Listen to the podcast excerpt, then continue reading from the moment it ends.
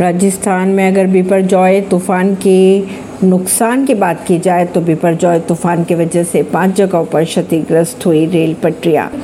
केंद्रीय रेल मंत्री अश्विनी वैष्णव के अनुसार चक्रवाती तूफ़ान बिपरजॉय के कारण राजस्थान में पाँच जगहों पर रेलवे ट्रैक क्षतिग्रस्त हो चुके। हैं वैष्णव ने ट्वीट कर कहा कि रेलवे ने समय पर फैसला लेते हुए यात्री ट्रेनों को डाइवर्ट कर दिया है। ट्रैक को बहाल करने के लिए युद्ध स्तर पर काम भी चल रहा है। राजस्थान सरकार ने गैर ब्राह्मणों समेत 22 को बनाए मंदिरों का पुजारी आठ महिलाएँ हुए शामिल। राजस्थान सरकार ने देवस्थान विभाग ने जयपुर के मंदिरों में लगभग 22 पुजारियों को नियुक्त कर दिया है, जिनमें से आठ महिला पुजारी शामिल हैं।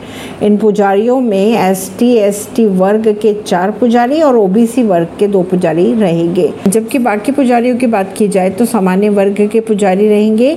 विभाग ने 2014 में पुजारी भर्ती परीक्षा आयोजित भी की थी। मन की बात पीएम ने ज़िक्र किया बिपरजॉय तूफ़ान का। पीएम ने कहा बिपरजॉय ने जो तबाही मचाई है उससे कच्छ के लोग तेज़ी से उभर जाएँगे, जल्द से जल्द। ऐसी ही खबरों को जानने के लिए जुड़े रहिए जनता सरिश्ता पॉडकास्ट से। परमेश दिल्ली से